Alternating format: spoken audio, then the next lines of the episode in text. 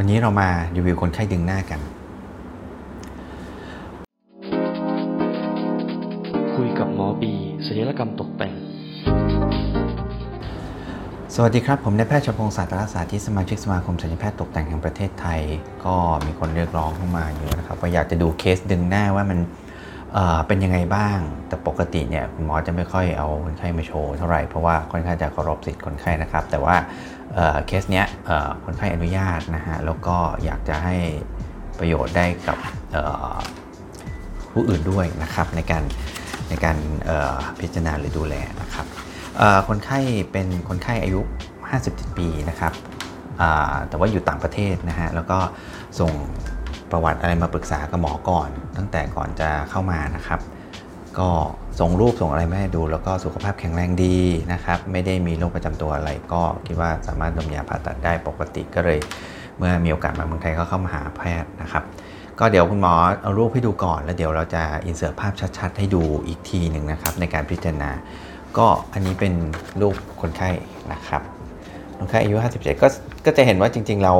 คนไข้เองก็ดูแลตัวเองดีนะครับพอสมควรก็จะไม่ได้มีความหย่อนคล้อยอะไรหรือว่าความอะไรมากมายนักนะครับ แต่ว่าก็จะมีปัญหาในในเรื่องของเนี่ยร่องแก้มนะครับร่องน้ำหมากอะไรตามภาษาไทยที่ที่เรียกอาจจะเป็น marionette line นะครับ อันนี้ก็จะเป็น nasolabial fold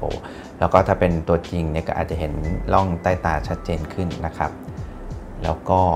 คางคางเนี่ยตรงจริงคอก็จะเริ่มไปหย่อนอยู่ตรง ไม่ใช่ใต้คางแต่จะเป็นตำแหน่งอยู่ที่บริเวณ คอด้านบนนะครับ เดี๋ยวหมอจะให้ดูรูปอื่นนะฮะ อย่างรูปเนี้ยด้านข้างก็จะเห็นความชัดเจนของของเรื่องของร่องตรงนี้ชัดขึ้นนะครับ แล้วก็จะมีตรงนี้ด้วยแก้มก็จะย้อยลงมานะฮะ คือคนไข้เคยทำตำบลมาแล้วนะครับ แล้วก็เดี๋ยวจะดูอีกข้างหนึ่งให้ดูนะฮะ อันนี้เหมือนกันนะครับ อันนี้ก็จะเห็นชัดเจนขึ้นว่า คือมันเป็นมันเป็นยูนิตของแก้มส่วนล่างทั้งหมดเนี่ย ที่เราจะอยากจะแก้ไขก็ refresh มันขึ้นรวมทั้งคอร์ดตรงนี้ด้วยนะครับ ซึ่งก็เลยคุยกับคนไข้ว่าอาจจะต้องทำ full face lift หรือว่าทำอันนี้เป็นด้านข้างนะฮะ ก็จะเห็นว่าคือใต้คางเนี่ยจะยังไม่ได้หย่อนมากนะ แต่ว่าจะเริ่มมีตรงนี้แล้วนะครับ แล้วก็คนไข้มีตรงนี้มาด้วยกัน ก็เลยอยากจะให้คุณหมอช่วยดูแลแล้วก็แก้ไขให้ทั้งหมดนะครับ ส่วน การพิจารณาผ่าตัดก็เลยคิดว่าจะเป็นเคสที่จะทำเป็น full face lift เลยนะครับ รวมทั้งดึงหน้าด้านบน ส่วนล่างแล้วก็คอด้วยนะฮะ ทีนี้ก็แผลผ่าตัดเดี๋ยวที่หมอ plan ก็เดี๋ยวหมอจะ insert ภาพให้ดูนะครับ ก็ด้านข้างก็จะเป็นแนวตามที่หมอเคยเคยเคยวาดไดอะแกรมให้ดูนะครับ ก็อาจจะเป็นอยู่ในไหล่ผมตรงนี้นะครับ แล้วก็ลงมาที่หน้าหูแต่ว่าหมอจะไม่ลงตรงขอบตรงนี้นะฮะ จะมาลงตรงขอบตรง ไอ้ติ่งหน้าหูตรงนี้จะอยู่ข้างบนเลย แล้วก็ชิดขอบหูตรงนี้ไปนะครับแล้วก็ชิดหูด้านหลังแล้วก็เข้าไปอยู่ในผม เพราะฉะนั้นแผลจริงๆที่โชว์เนี่ยก็จะมีอยู่เส้นตามเส้นของขอบหูเท่านั้นเองนะครับ แล้วก็การผ่าตัดเนี่ยเราก็แพลนว่าเราจะเข้าไปดึงทั้งชั้นผิวหนัง แล้วก็ชั้นของสมาร์หรือชั้นกล้ามเนื้อใต้ผิวหนังด้วยนะครับ ทีนี้เนี่ยในการผ่าตัดก็เราก็จะต้องต้อง นว่าเราจะต้องเลาะให้ถึงจุดที่มันมีการหย่อนคล้อยแล้วจะจะแผ่ตึงให้ได้อีกครั้งหนึ่งนะครับแล้วก็จะต้องเลาะให้ถูกชั้นแล้วก็ไม่โดนกับเส้นประสาทด้วยนะครับ ก็เดี๋ยวจะแล้วเราก็จะดึงกล้ามเนื้อจริงๆนะฮะข้างในอย่างนี้เป็นต้นนะครับ แล้วหลังจากนั้นเนี่ยเราก็จะเย็บกลับเข้าไป รวมทั้งผิวหนังเกินเนี่ยเราก็จะมีการตัดออก ซึ่งในรายนี้เรา ขนาดเห็นว่าความหย่อนคล้อยมันมันอาจจะไม่ชัดเจนมากในในในรูปลักษณ์ครั้งแรกที่เรามาเจอคือไม่ใช่คนไข้ที่แบบดูอายุเยอะมากนะครับ แต่ว่าแกแข็งแรงนะฮะแล้วก็ก็จะเห็นว่าระยะที่ตัดเนี่ยก็จริง ๆ ได้พอควรเลยแม้ว่าข้างนอกเราจะเห็นไม่ได้คะแนนแต่ว่า improvement หรือว่าการสิ่งที่เราทำให้เขาดีขึ้นได้เนี่ยมันเป็นดีกรีที่ค่อนข้างเยอะนะครับ แล้วก็หลังจากนี้นี่เดี๋ยวหมอจะอินเสิร์ตภาพช่วงที่ มีแผลละนะครับ หลังหลังผ่าตัดสักประมาณอาทิตย์หนึ่งเราจะนัดมาคลายไหมนะครับ ลักษณะแผลก็จะเป็นคล้ายๆ แบบนี้ซึ่งก็เป็นแผลเรียบๆนะฮะแล้วก็ความบวมช้ำก็ไม่เยอะนะครับแต่ก็สบายดีความเจ็บปวดอะไรก็ไม่มากนะครับ ทานพาราทานยาที่หมอให้ตอนกลับบ้านก็พอแล้วนะฮะแล้วก็ปกติเนี่ยเราหลังผ่าตัดเราจะพยายามให้คนไข้ใส่ไอตัวผ้ากระชับใต้คางนิดหนึ่งเพราะว่า คนนี้เนี่ยหมอก็เห็นว่าเวลาเราเราดึงเนี่ยมันจะมีคางมันจะถูกรัดเป็นก้อน เราก็จะทำดูดไขมันใต้คางให้เพื่อ contouring ให้มันเรียบด้วยนะครับ อันนี้ก็เลยให้คนไข้ใส่ผ้า support หน้าไว้ด้วยนะฮะ ก็จะเห็นว่าแผลเนี่ยมันไม่ได้ไม่ได้ดูน่ากลัวอะไรนะครับ ก็เป็นเส้นเล็กๆ ตามที่เราเรา plan ไว้เท่านั้นเองนะครับต้องแต่ว่าต้องเย็บให้เรียบแล้วก็ต้องวางจุด ประสานกันให้มันพอดีพอดีนะฮะต้องเป๊ะๆพอสมควรนะครับแล้วก็แนวการดึงก็จะไม่ผิดธรรมชาติรอยยิ้มหรือว่าอะไรพวกนี้หรือแนวตาก็จะไม่ผิดธรรมชาติ แต่ว่า